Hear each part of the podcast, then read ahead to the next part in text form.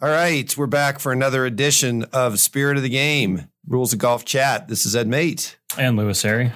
All right, we're excited this month. We got a very special guest. Uh, he's special in a lot of ways, some of which we, we can talk about on air and others we can't. But we got Thomas Pagel, Chief Governance Officer. Chief Governance Officer. Let me get that right, not not uh, go too fast with the USGA. But uh, that's just the end of the story or the current version.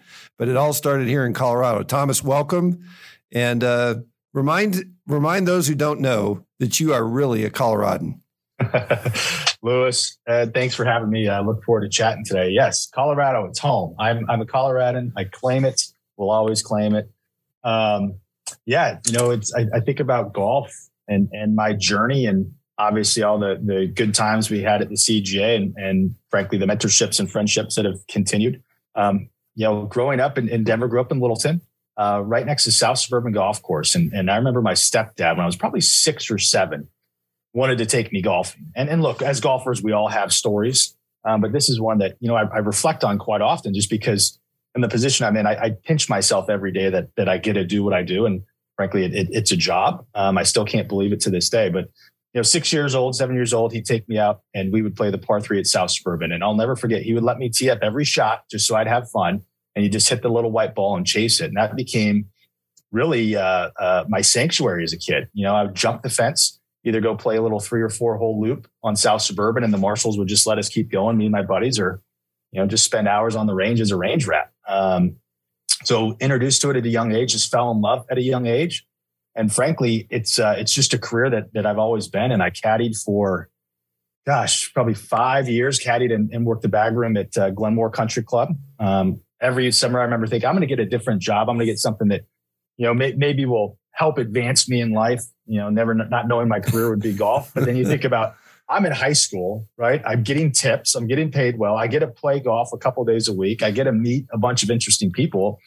And so every year I'd go back to, to Glenmoor and then, uh, yeah, just sort of been lucky enough to stick around ever since. So I, I have to say, um, you were six or so. And by the way, you lived right across the street. I mean, you were like literally right on is that Colorado Boulevard right there? It was it was right on Colorado Boulevard. And so you could, I would hop could, my fence, yeah, jump the split rail fence, and I was on close to fourth green. I would think you'd be a better golfer. Me too. Me too. I'm, st- I'm still I'm still working on it to this day. Where you know my self taught swing. It uh, I, I, need help, Ed. Yeah. Help. Well, I thought maybe you were too busy calling penalties on your fellow six year olds that you were actually learning the game. exactly. All right, so you go off to the. We, we're we're going to get we want we a lot to cover, so we won't spend as much time on your bio as I'd like. So tell us about college and your start at the CGA yeah, proud, uh, proud CSU Ram. Um, you know, another sort of point in my journey where I was fortunate enough uh, my my senior year to work for the Colorado State football team. Back when we, I'd say we were, we were good, you know, top twenty five school, coach, the legendary Coach Lubick, and frankly, I thought that college football would would be my path. That was I was going to work in athletics. Um, in fact, was was offered a graduate assistant position at the time to stay on doing video work for the team. And and my stepdad, the one who introduced me to the game, passed away very unexpectedly. So I, I moved home. I uh, was trying to figure out sort of what to do with my life, where I was going to go, and again, just gravitated back to golf. And I applied for a summer internship, I believe, um, with the CGA, and uh, let's just say that that didn't go too well. Ed. You, didn't hire me. So I, I, I wonder who the who was the Sam Bowie of that. Uh, who did we hire? Was, uh, you know, it was one of those moments. I, I, actually remember the rejection letter I put on my refrigerator. It's like one of those motivators. oh man, I'd love to so, get that. so I had I had nothing else to do. So I, I sent your resume again for uh, when when the P.J. Boatwright internship came up the following year, and uh, I don't think your talent pool or your, your recruiting pool was that deep, and you you uh, you said yes. So started. Well, God, what that was? I guess that was 2002. Was a PJ okay. Boatwright intern with the CGA, uh, doing a lot of work for Jerry Brown, traveling around the state, installing at the time CDs with the GHIN program, and doing a lot of club management support. Um, and and met probably. I mean, Ed. I always tell people you're number one mentor influencer in my life as it relates to, to my career, but also had the, the opportunity of meeting Mark Passy, who was on staff with the USG at the time. And I'll never forget that first meeting. He said, Do you know the rules? And I said, Well, yeah, of course I know the rules. And he goes, What's rule one?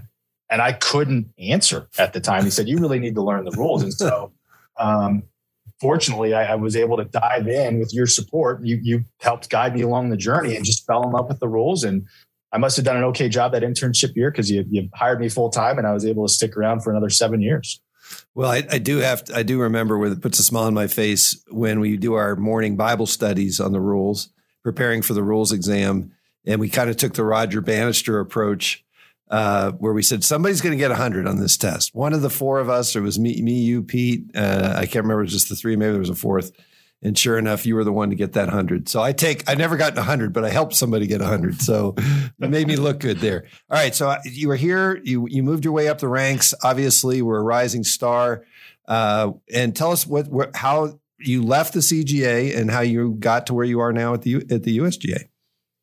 Yeah, and, and, again, I'm gonna I'm gonna go back to Mark Passy. So I, I made two career moves um, after the CGA. The first was um, a move to the Utah Golf Association uh, as their executive director, and I remember you and I had a, a very open conversation, and uh, I don't even know how many years. I guess that was 2008 ish. Um, you weren't going to go anywhere. It was pretty apparent you weren't going to go anywhere, and it's obvious you haven't yeah. gone anywhere. And and so if my career was going to advance, you've heard the um, term Peter it, principle, I'm sure. That's why I'm, I'm right here. I, I, think I called you a 42 year old roadblock. So I was assistant executive director, and that was going to be my ceiling. And so with your encouragement, I jumped over the mountains, and thankfully, with Mark Passy's support, the Utah Golf Association uh, gave gave a kid from the wrong side of the mountains a shot. Um, and so we moved to Salt Lake spent two years there, got settled down. Um, you know, I had one kid. My second was on the way. I went back to school to get my MBA from the University of Utah, bought a house.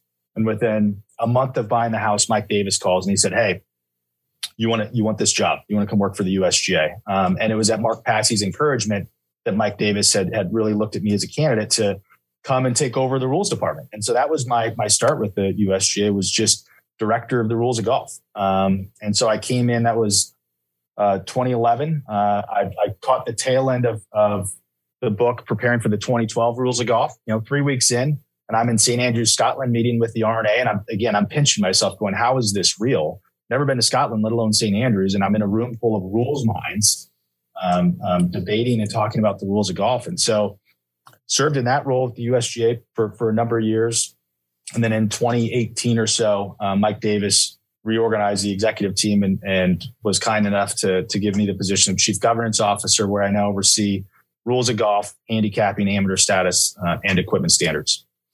Well, that's perfect. That brings us up to speed because I want to start the conversation as we dig in here on 2019, the rules modernization. Uh, tell us how that all came about.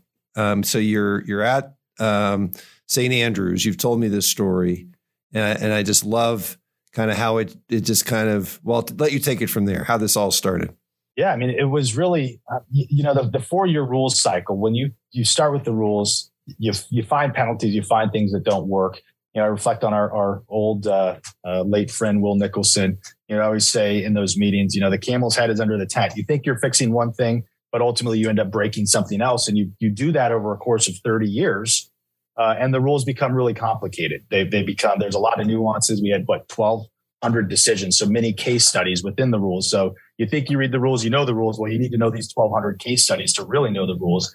It, it became really complicated, especially for a game where, where the players are supposed to know the rules and apply penalties to themselves. And so the USG and the R&A decided, let's go through and, and simplify air quotes, um, the rules of golf. And so we started on a journey where we literally pulled the entire book apart, decisions book and rules book. And I, I, you know, reflect on it as a jigsaw puzzle. We pulled all the pieces out. We looked at all the penalties. We looked at the organization. We looked at everything in the playing of the game. We shaped the puzzle pieces back together. And then ultimately what we had was rules modernizations, which came out in 2019. That entire process took us a good six plus years uh, and included a lot of people on both sides of the pond uh, yourself included. Pete was Pete List was part of that process as well, representing the LPGA at the time. And frankly, it was a lot of fun. It gave you a lot of creative liberty to look at um, the definition of the game. How is the game played? Do the rules that were started and or written um, in 1984 still reflect what the game looks like? You know, in 2019. Um, and we did a lot of good work. I'm super proud of it. And one of the one of the ways I know we were successful in that, especially as it relates to, to penalties and all these nuanced and difficult decisions, was pre 2019, every weekend, I would get at least one call from the PGA Tour or LPGA Tour. I mean, it was like clockwork. Saturday, Sunday, getting a call. I'd turn on the TV, and sure enough, there's something happening.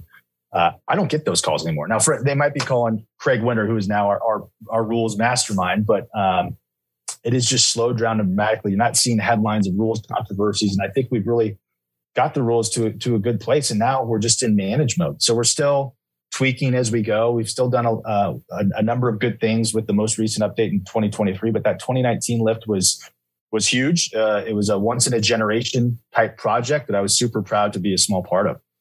So the term modernization, uh, the first time I think I heard that was at one of those rules meetings.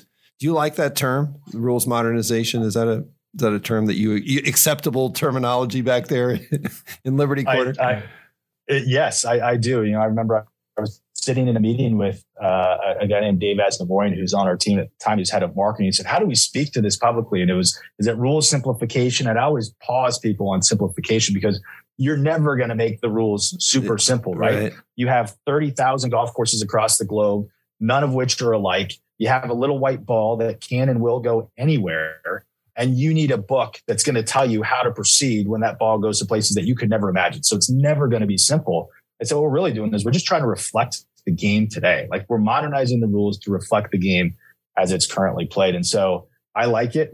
Um, oddly enough, you hear the term used in a lot of other respects, both within our industry and outside our industry. And so um, I think it's I think it's perfect for the project we went through for 2019. Yeah, I think quite an accomplishment. There's a couple things. Um, it was such a fun opportunity, and I really am so thankful to you for the invitation to be a fly on the wall.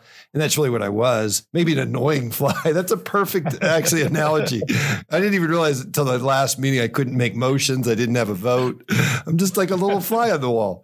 Um, but it was really a, so much fun. And I'd like to think that if nothing else, maybe I uh, uh, caused enough annoyance to, to, to add some value.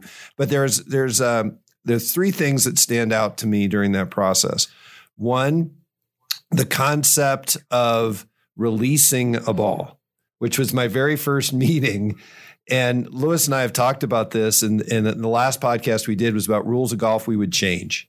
And number somewhere on my list, it wasn't number one, was I would eliminate dropping. And when I came into that uh, meeting, and I think it was 2015, um, that was very much on the table. And the concept that was being uh, socialized was releasing a ball. So maybe you can fill in a little bit more on how we got to that point, because that's when I entered the story. Uh, and just releasing was basically placing the ball on the ground with your hands in contact with the ball, the ball in contact with the ground, and letting it go. I always described it as if dropping and placing had a baby, it would be a release. Um, and I thought, oh, that's a pretty interesting compromise. But uh, maybe you can fill in. So the, the question out of this is: Do you think we're going to be dropping or, or, placing and eliminate dropping at some point? But start with the release.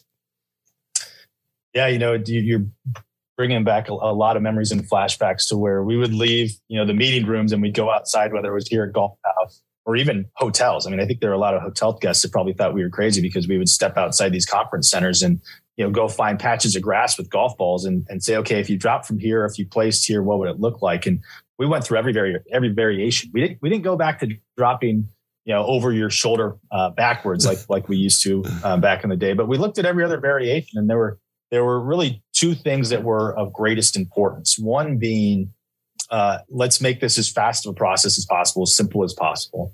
Um, um, let's eliminate uh, the redrops where we can, right? Because that was always a big part of the old rules. Of you, you knew a lot of times you're going to drop twice and end up placing anyway. So can we minimize those instances? And then the last principle is really uh, can we retain the randomness of a drop? And I think that was a really important part for a lot of people, and and ultimately why we ended up at knee height.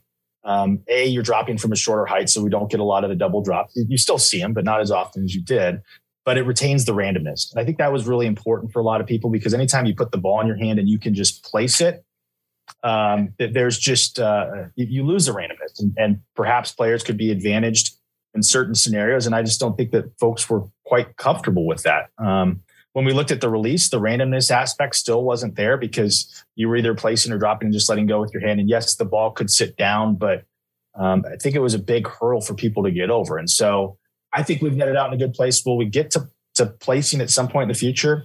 Uh, I can't tell you that. I, I, I, don't have the crystal ball. It's not on our agenda currently. Um, but like you, I'm sure that there will be those that come that uh, uh, really uh, encourage us, challenge us, frankly, to think about that rule and think if and, and see if there ultimately is a better way. But right now, I you know, it looked funny at first, the knee height, but I think we netted out in a good place, well, and, and, it, and, it's it, become common and. Yeah, and it, and it was uh, you know this will bring us to the to- the topic. Uh, one of the topics we want to cover, obviously, is the uh, the process we're in right now with the notice and comment. But there was a similar notice and comment in March of I think it was 2018 when the rules were, and there was one inch. We were going to drop the ball one at least one inch. You may have forgotten that. Uh, and then the comment period, and it just shows that we were open to comment. I say we, those of us who were involved. Um, um, so again, th- I think that sort of is evidence that the USGA is going to continue to listen uh, when it comes to these notice and comment periods. Yeah, I think you know, Ed. it, it is. I think there's a, a, misconception which you know I'm, I'm working hard, and we're working hard as is the R&A to sort of get people past. There's this there's this view that with the USGA and R&A writing the rules that there's you know five or six, uh, uh, you know, white males blue blazers hiding in some meeting room saying, you know, this is how the game is going to be played, like pound their fist on the table and say, that's it. That's not the case. Like, was that the case, you know, in the 50s, 60s? I obviously wasn't in the room. I, I don't know, but we're very much more open to, to being like, this is a, a collective deal here. We're an industry. We're, we're a game. We're a sport. We're a global game. We're strong. We're healthy the game is healthier and stronger when we do all this stuff together. And so rather than us trying to dictate how the game should be played or what the rules should look like, we really do, uh, um, you know, listen. Um, and it starts in the meeting setting itself. You know, we have our, our consulting members, which you know, you were one as the LPGA has represented, which Pete sat in for a while, PGA Tour, PGA of America. Um, everybody has a, a seat at the table, so to speak to help influence and provide their feedback and perspective. And I think that's what makes our process so helpful um, in that it, it, we are listening and, and are taking everything to into account so that we understand the consequences, both intended and unintended about as we make this change to the rules or this change to the equipment, what does it actually look like for the industry and the playing of the game? Right. So I, I, alluded to two other things in the 2019 that stand out. Um, one of which is very selfish, and you you might remember this. Uh, the other is, but the less selfish. I I felt that the guy that deserved so much credit, and I know it's not about it. it it's a group effort, but Mark Newell was unbelievable. And he Absolutely. is such a humble guy. And, and the four people listening to this podcast, and hopefully one of them is Mark Newell, because I got to tell you, can you just talk about Mark Newell's contribution to the 2019 modernization? I think he deserves he deserves some love. it, it is, um, you know, the, the, the list of, of mentors and people that I've been um, so fortunate to have come through my my professional life. Mark Newell is um, top of the list right there with you. He is such a special person, such a special man uh, he led us through that 2019. I mean, he was the one that was really able to to sit back and understand those perspectives we talked about, and um, his ability to draft and his use of, of the written language is unbelievable. So we certainly wouldn't be here w- without him. And of course, he went on with even greater contributions um, following his time as, as chairman of the Rules of Golf Committee. Then went on to become our president and, and led the organization. So um, special person, and and you know he deserves uh, not some of the credit. He deserves really all the credit as it relates to 2019 and, and getting that out. Yeah, just uh, the drafting of the, uh, the it's it's one thing to sit in a meeting and, and throw out ideas. Another thing to take those ideas, crystallize them into the written word, and make sure they're they're not going to fall apart. And his ability to do that, um, the plain English approach. Um, he, again, he is. I just was in awe of of the work he did, and I know there was a lot of others that contributed, but I think Mark, in classic Mark form, just never took a bow, and he certainly should have. the The last thing for me was my failed attempt to get rid of Stableford as a term, and so I just couldn't. It just it was a real lesson in what in the seat you're in to try to come to a consensus on the Joint Rules Committee, and and you were you know starting your point earlier about this what side of the pond you're on, but I just thought if we are truly modernizing the rules, uh, sorry to soapbox here for a minute, um, and we're trying to encourage uh, people to play a game that's faster, more fun. Stableford is what a great format. The only problem with it is the name. I, I just really bugs me. And it's like, okay, could we call it points? That's what you're doing. You're playing for points. You're not playing for a score, you're playing for points. So I was proud of myself for I'm sure I had to find a sponsor for my motion since I couldn't make a motion. but we were we had a consensus that that would be a good idea to to change it to points or to at least have a parenthetical after Stableford to say also known as points. And that died a quick death, uh, I guess. Um, maybe you can. Uh, I never heard the full story.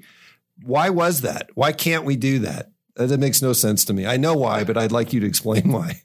so, so I need to, to freshen up on my my history here. But Stableford is actually a term that, that was named after an individual, a Dr. Stableford, who invented uh, who invented the format. And you know that's one of the things that's really been eye opening for me, or, was eye opening uh, at least early on, is you know the fact that it is a global game. Right? It's oftentimes easy to think about golf, you know, at South Suburban or golf within the CGA or golf you know, just in the US is the USGA. But when you step back and you realize how global the game is and culturally, right, how different the game can be depending on where you are. You go to a place like Australia where Stableford is just a standard format. Like there was a real reluctance of no, you're not going to change the name of our format, right? Um, because it did have this historical context to it. And you know, you, you think about some of the other terms that were changed. Um, some were not. You know, that's I remember members of our rules of golf committee saying, "Well, that's a term of art. You can't change you know, that, that term of art, um, which in some instances we listened to and others we didn't. And then, you know, for those that are really into the rules, you, you think of match play and the push to use tied, right? Every other sport talks in terms of ties, not halves. Um, and that was a big push from our side on the USGA side. But then you think about the historical context of have and all squared, and there was a, a reluctance to lose that. And so we have the parentheticals now that refer to, you know, all square still and referred to halved. And depending on on where you're refereeing in the in the world, uh, they, they, might advise you to announce it differently. So here in the states, we use tied. Um, you know, if I'm refereeing a match somewhere else, uh, um, you know, whether it be Australia or the UK, they'll advise you to say all squared. So it's it's a fascinating process, no doubt. It's yeah. interesting how people hold on to those terms. You know, I remember in, in 2019 when you know we changed to penalty area you know how many years it took for people to let go of water hazard and lateral water hazard. So they haven't let go yet. And casual and casual water. And casual even water. even in our even our own referees, as we were doing our referee training the other day, and someone let an outside agency slip through. like, Literally and figuratively. I bet you I still have a jar somewhere in my office where I have to make a donation every time I use water hazard. Casual water is the one that catches me all the time. It's uh, it's funny. And again, you think about match play, the number of times I've heard people say all tied, where they just get themselves. so I'm like, what's the term I'm using? It's tied, it's all squared. No, it's just all tied. So it's funny. Yeah. Um, all right. Now uh, we're going to segue now into today and uh, really the topic that we teased and promised our, our, our, four listeners. Actually, we have a lot more than four. I'm, I'm, pleased to report we're almost well into the double digits and it's just getting, it's unbelievable. This uh, spirit of, by the way, I don't know if you knew this, spirit of the game. That's the name of the show yeah. because, you know, I'm a spirit of the gamer and and Lewis, thankfully, is a, is a letter of the law guy. So I, he holds me in check, and he does a really good job of it. I have to tell you. So let's talk it's, about. It's a, yeah, it's a tough job, Lewis, but, but you're, you're, the right person. Yeah, absolutely, absolutely. All right, notice and comment. All right, I'm going to soapbox for a minute um, and tell you that I was thrilled to see this announcement. Um, I um, but I would fall in the camp of this took longer than I think it should have. So before we get to my to your response to that, just tell us um, how how we got to this point. Uh, if people are listening and, and our listeners are pretty, they wouldn't be listening if they weren't pretty well aware of the rules or interested in the rules. But let's start with just the basics. Tell us about um, what led to this and where we are right now with the uh, with the uh, notice and comment on distance. Yeah, and it's uh, you, know you referenced the the, the timeline, um, and it is a process, and we'll we'll get into process. But this all started back. Um, I say it started back in 2018. I get people through me all the time. This debate's been happening for 100 years, right? This discussion about the ball goes too far, and you can find articles of Bobby Jones making similar comments in the 20s and 30s, and it's just been something that's nagged our game for quite some time. And so, uh, 2018, um, Mark Newell's urging, um, again, as he was transitioning from the rules of golf into his, his role as president, said, let's take on a project. So we called it the Distance Insights Project. And our, our objective there was to, to have the most comprehensive review of distance and its impact on the game historically, but then also play it out what that could mean for the game moving forward. And so we took uh, two years, um, again, working with the industry, uh, all facets of the industry to, to take on that project. And in 2020, we released what we called um, uh, the Distance Insights Report. Um, and we also, it's a, you know, 80 page document. So we also had an executive summary that we call the Statement of Conclusions that we released at the state same time. And essentially what we said there is, you know, distance has increased, obviously, uh, the game. It continue, we continue to see increases in the game. We can, we can debate how much those increases are year over year, depending on what time period you want to look at. But the reality is the ball continue, the distance continues to increase. The ball's going further. It's not all golf ball, all golf club. There are multiple factors, course setup, athleticism, all these things that go into it. Um, but as distance increases, so does the pressure for golf courses to lengthen. And even at the CGA level, I know you all see it where you're looking at some of your, your amateur championships, your state championships, and identifying venues can sometimes be difficult. Maybe there are venues you want to go to, but it just can't stand up to. Again, I'm using the term modern game. Uh, and so when we released the Distance Insights report, we said we're going to come out and initiate the equipment rulemaking procedures. We have very defined procedures that we agreed to with the manufacturing community around instead of us just coming out and making a change, understanding the impact it has on them, both from an R&D perspective, but also, you know, commercial perspective. And as golfers, it'll have an impact if you make changes to equipment. We, we start the process by saying, we're going to release an area of interest. And that area of interest is exactly what it sounds like. We're just going to say from an equipment standpoint, we're interested in looking at these equipment rules for these reasons. So in 2020, we said distance report will be followed up by an area of interest. And then COVID hit, the world shut down, uh, and we took a pause on the distance insights report. You know, the game was just trying to figure out how we could get people to to play without touching a flag stick or what it meant to not have rakes. And the industry wasn't ready to have uh, what we uh, thought would be a meaningful discussion around distance and potential equipment changes. So take that back up in 2021. And the first area of interest we issued we literally threw everything at the wall. We said, okay, we want to look at balls, we want to look at clubs, we want to look at tee height, we want to look at all these factors from the equipment standpoint that could impact distance. Give us your feedback. Uh, and so we we continued our research. The industry and manufacturers continued their research, and they provided us feedback after a what, seven eight month period. We then took all that feedback, and rather than jump to the next step, which we thought was premature, we we issued a further area of interest where we said, okay, we threw 10 things at you last time. Now there are two things we really want to look at. We want to look at um, changes to the golf ball, specifically how we test a golf ball, which we can get into in a minute. Uh, and we also want to look at the golf club, specifically the spring like effect and, and MOI or, or how forgiving a club face is. But in looking at the golf club, uh, we that a model local rule is, is there's an understanding that when you start messing with the flexibility of a club face or that MOI, it would really have a disproportional impact on the recreational game. I mean, somebody like me who doesn't hit the sweet spot every time, I benefit from MOI. Um, and this this uh, project is not necessarily about making the game harder. And so we said, okay, if we're going to attack the driver, we're not attack. We're going to look at the driver. Um, it would have to be through model local rule, and that opened up another period of, of comment um, in 2022. Um, and one of the things we heard loud and clear as it relates to both um, ball and club was really be concerned about the recreational game, right? And this was whether you were talking to um, our, our AGAs like yourself at the CGA, whether it was the PGA of America, whether it was PGA professionals at the club level, tour players, tour leadership. They said, you know what? The game is super healthy right now.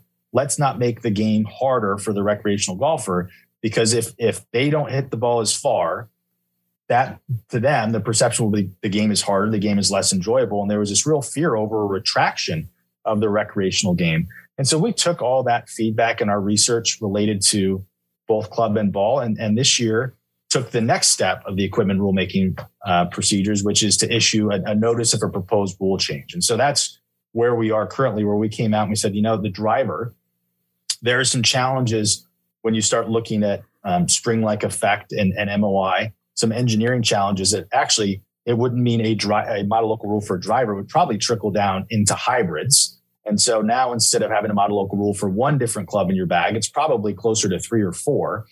Um, and that really can't trickle down or have any impact. For example, with the lead amateur game, um, you can't suggest to a college kid or a high school kid that, hey, in order to play in you know the match play this year, you're going to need to go buy four new clubs because we're using this model local rule.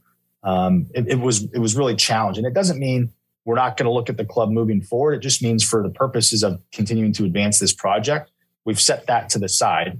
And then we took that feedback about the recreational game and and frankly not having any impact on on distance at the recreational level. And we came out with a model local rule for a golf ball. Um, again, still focused on how we test the golf ball, um, but it would be a model local rule used for for elite competitions. And now we've put that out to the industry. It's just a proposed rule change. Nothing's final. Uh, and so now we take feedback from manufacturers, from tours, from players, really from any industry stakeholders to share their perspective on what a model local rule for golf, golf ball used at the elite level, what that would look like and what that means to them. So I'm going to let Lewis get some of his questions in, and I really only have one um, as it relates to this, and that is um, when you have 81 model local rules, if you have a rule and you have 20 exceptions to a rule, I've always maintained the rule really has been, uh, you know, it's no longer a rule. So this idea that we only have one set of rules, but we have a menu of 81 sort of a la carte items that we can add.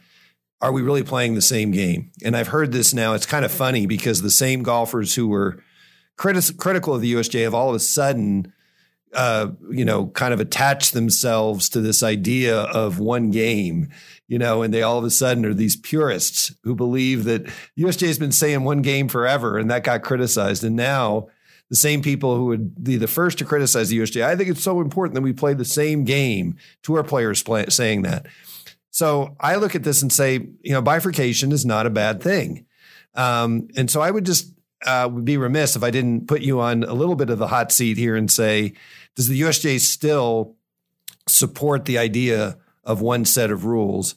And if so, it, haven't we gone past the point of no return there with so many different items that you can opt in or uh, opt out of for level of play? Look, it, it is. Um, w- when I walked through the door, you know, 12, 13 years ago, I remember bifurcation was such a, a hot topic, a hot word, and it would almost you know, we, we would get defensive. We'd hear that word and we'd say, no, we're not going to bifurcate the game, a single set of rules. It's the thing that bonds us together, it unifies us.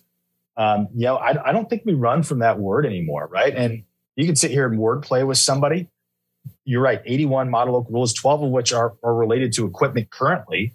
Um, we're providing options for the game. So I'm going to call it options. If somebody wants to call it bifurcation, I'm okay with that, right? And and it is we've hit that point in the playing of the game in the sport where um, to have the elite level use a piece of equipment to help manage distance long term um, it's the right outcome for the game. At least that's, that's my personal view.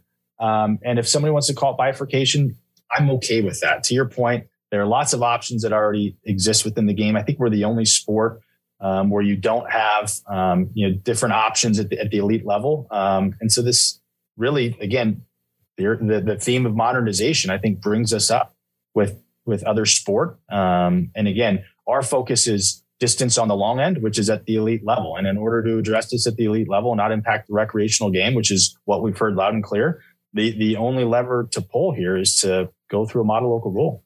And I've always maintained you bifurcate, and I, I really appreciate you saying that. It's options, and I'll try to use that terminology because I think it's a it's a it's accurate and it's uh, it, in the spirit of modernization. Instead of just clinging, as you said, to this term that divides us of bifurcation, uh, but it, it, it goes both ways. I mean, not only do we have model local rules for the elite game, we also have model local rules for the less skilled players, and I am a huge fan of the alternative to stroke and distance. I thought that was a exactly. very great, uh, outstanding I, th- I think that rule, the only problem with that rule is not enough people know it, not enough people use it because it is absolutely brilliant.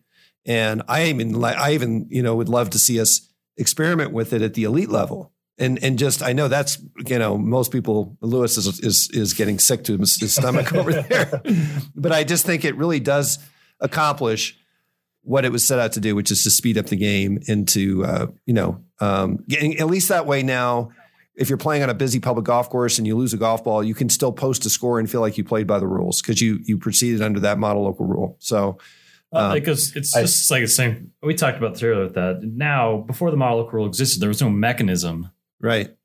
to keep your round going at that point. At least now it's giving you a mechanism in which you can keep your round moving forward and still playing by the rules of golf. Yeah, I mean that that was one of those instances, and, and this is always important to us, right? Like you step back and look how is the game being played, and the reality is, is recreational golfers were doing that.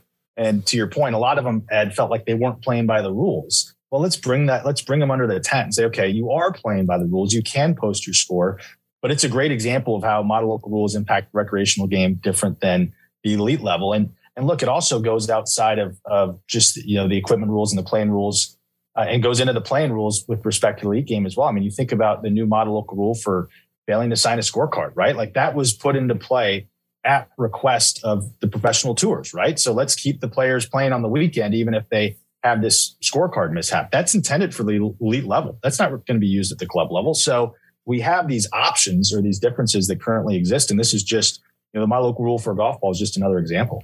We're going to put that model local rule to the test here this year because it is on the CGA hard card as of this year. So we're going to put that failure to sign a scorecard to the test and see how many times it comes in. So, but I, I do want to go back to something you said earlier, Thomas, about you know there's thirty thousand golf courses across the, the globe, and they're all different, and you know every golfer gets into different situations across all of them. And I think having those model local rules for all those different golf courses, it just helps the game adapt to all those situations that can come across. Because, like you kind of mentioned before, golf is so different because there's so many options, you know, in our playing rules. But it's different because every golf course is different, and we don't have a standardized playing field. And so, because we don't have a standardized playing field and we don't have a standardized piece of playing equipment like a basketball or a football, I think those options are needed once you start getting into those higher levels of play. Yeah, I mean, you think back to the first 13 rules of golf, 1744. Uh, Those were 13 local rules for a single course, frankly, for a single competition. And as the rules evolved, every golf course started writing their own rules uh, until they until the R&A became the, you know the first governing body over the rules. And they brought some unity together, but every golf course still had their nuances where they needed special rules for themselves. And so the game has gotten obviously much bigger and we've we've just carried that forward to, to the plane of the game today. Frankly, the fact that we have 81, I think that that's um, probably sounds like it's it's a number that's too small when you think about all the golf courses in the playing of the game. But we've you know we've we've uh, uh, been disciplined and had rigor and not opened it up to you know a, a whole bunch of model local rules. All right, we're going to keep our promise. So we're we have about five minutes. So I want to and there's a I want to put you on the hot seat with some of my uh, some some more, more famous, some more notable rulings that have occurred on your watch. But before we leave, oh boy, before we leave the topic of the uh, notice and comment, how is it going so far? Are you? Are, is it? I would imagine you got an influx of lots of comments, and now it's probably died out. It's like email. If you don't get a reply right away, you probably won't hear back. Uh, what are you hearing? what Yeah, are you you- seeing? Yeah, you know, it is. Um, you're you're absolutely right. The first, especially 48 hours, um, you, you hear a lot, and I would say the feedback we've we've received to, to date has been about 50-50, right? For as many emails as you get saying, "I can't believe you're doing this," leave the game alone. You you get emails of support, and frankly, um, you also have a camp of people that said, "Finally, you're doing something." But it's not enough, right? So you have people that are upset you're doing anything, and the people that are are voicing support are saying, you really need to be doing more. And so we're sort of in that that Mm. middle ground. Um, but the feedback's been about as we expected. And look, our, our technical team, we have some of the, the brightest folks in the industry that work for our equipment standards team, led by you know John Spitzer. Um, they're working with the manufacturers. They're working on what this looks like from a, a ball composition standpoint in order for this model local ru- rule to work. They're looking at um, what it would mean to test at a club head speed of a 127 miles an hour. Where currently we test at 120. Um, and so it's it's it's a lot of technical work at the moment. Um, this period takes us through early August, and so we'll continue to have the feedback. Um, you know, when when it ends in August, I expect the major manufacturers will provide all their technical review and, and comments, and then we go back into a period where we we listen, right? So we take all that collective feedback and we try and make a decision that's best for the industry moving forward. Um, as we said when we came out with the proposal, you know this is 2026 at the earliest. Um, we understand r&d cycles. We understand player testing. We understand all the things that go into making a piece of equipment especially when you're talking about equipment for the elite level. So we don't want to rush this. And so I know it's frustrating for some that it's taken us this long to get here, and it's frustrating for some to hear that you know it's 2026 at the earliest. But that's the reality of the commitment we've made to the manufacturers through the rulemaking procedures, and I think it's reflective of of what's required to make a change of such significance. That helps answer why 2026 the R and D cycles that it's you know I th- I saw that well, why wait so long and and again those are the kinds of things you don't necessarily think about is from your couch that you all who have the like you said governance is hard uh, so it's not hard. never as simple as you might think so I really you know I these two these next two are way too big to cover in five minutes but they are notable uh, the first I noted was Dustin Johnson Oakmont 2016 um, I really think we have solved this problem now with the modernization there was a lot of irony in this, and that Mark Newell was the one involved. Uh, we'd already written the rule to change it. And and again, it was going to the, the, history books will probably say, yeah, this notable ruling. And if you don't know what we're referring to, this is a Dustin Johnson who uh, was penalized for causing his ball to move um, at Oakmont in the U.S. Open in 2016. Went on to win despite the penalty. Um, but it, again, I think we've solved it with this wonderful change. Is once your ball gets to the putting green and you get on that glass that is the speed of a modern green, we're going to really work hard not to penalize you. But maybe anything there that stands out as you look back on that scenario and what what occurred, and um, you know, uh, I think Mike Davis said it. We bogeyed. Um, and I don't know if it was for that one or another one, but uh, what, what are your recollections of that ruling? So probably um, one of the most influential days uh, of my life, frankly. Um, it was it was tough to to go through at the time. Um, ultimately, it was it was the right penalty, and I just reflect on that day. So he did have a walking referee in Mark Newell. No penalty um, was assessed at the time the ball moved. But as we reviewed it further, because we we review broadcast footage um, of all of our major championships, and as we're reviewing the footage, it, it became apparent that he had caused his ball to move and was subject to a one stroke penalty. Usually, when you're dealing with video situations like that, you want to give the player the benefit of seeing the video before you penalize them. However, you have the guy leading the, the tournament. It's the final round. Uh, and so we thought he at least had to be put on notice that he was potentially subject to a one stroke penalty. So we did that. Um, and then after we had that conversation, we thought, you know what? He's aware, but you have players that are chasing him that, that are you know in contention they should be aware as well and so let's go let's go inform those players that dustin might have a one stroke penalty as well so every decision we made that day was was made with the best intention for the audience but then as it played out you know i reflect on it now if, if i had a do-over i would just have told him you know when we met him i think on the the 10th tee or 11th tee hey dustin you have a one stroke penalty add it to your card and if you want to talk later we can we didn't take that step because protocol not just for the usga but for the tours was to wait till he came in. So it was um, obviously a, a, a, lot of noise, and that's an understatement that came with that. I remember doing television interviews uh, with both Fox and the Golf Channel immediately following. It was tough. Like it was. I I remember coming to the office the next week thinking.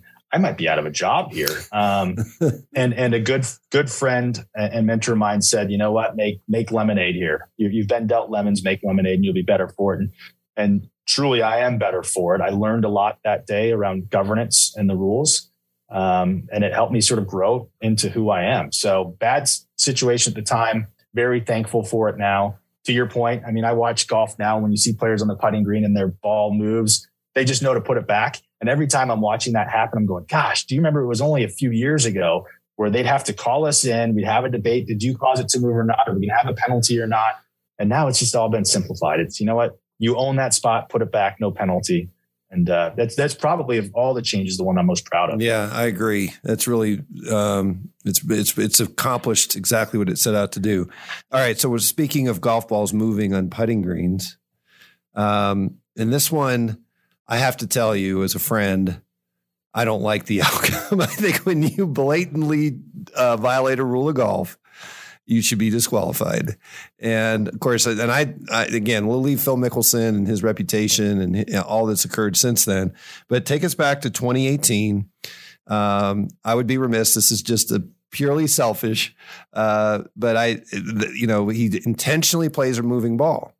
And if I personally were to say, what's the definition of cheating? It would be intentionally breaking a rule of golf, not knowing you're going to break the rule and knowing that that outcome's better than if I play the game uh, according to the rules. That to me is the definition of a serious breach.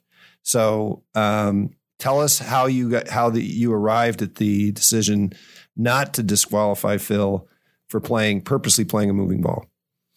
Look, I, I would tell you that that your views of that uh, situation and, in your view that he should have been disqualified, um, it's shared by others, and frankly, it was shared by others in the moment as well. And, and again, that's one where I'm really proud of the team because we we're able to take a calm approach to it and say, look, we have a rule for this. So people might not like the optics, they might not like the outcome, but let's apply the rule here rather than disqualify the player. We had precedent. Uh, John Daly did something similar to U.S. Open at Pinehurst. And so we relied on precedent. We relied on the rule as it was written and, and ultimately make what I believe was the right decision to, um, to, to have a penalty rather than a disqualification. Had he been disqualified, uh, the discussion would have been um, about the USGA and, and our um, um, the, the, golf course that day and and really frustrating the world's best players to the point where they do something and then we go and disqualify them. Um, and I don't think that narrative would have been helpful. And again, frankly, we had uh, a rule to apply, so we applied the rule and just moved on. Yeah, and I think that's a great uh, way to summarize the letter of the law versus the spirit of the game. Because no, I'm serious. I think that the letter that's what I felt like. There's my fa- one of my favorite quotes is there's always those eager to profit by the letter of the law to the detriment of the spirit. And um, I really felt that's what Mickelson was guilty of. Uh, you made a very good point there, though. I'd forgotten about um, John Daly at Pinehurst intentionally stopping his ball, thumbing his nose at the USGA, which is exactly what Mickelson was doing. We know that.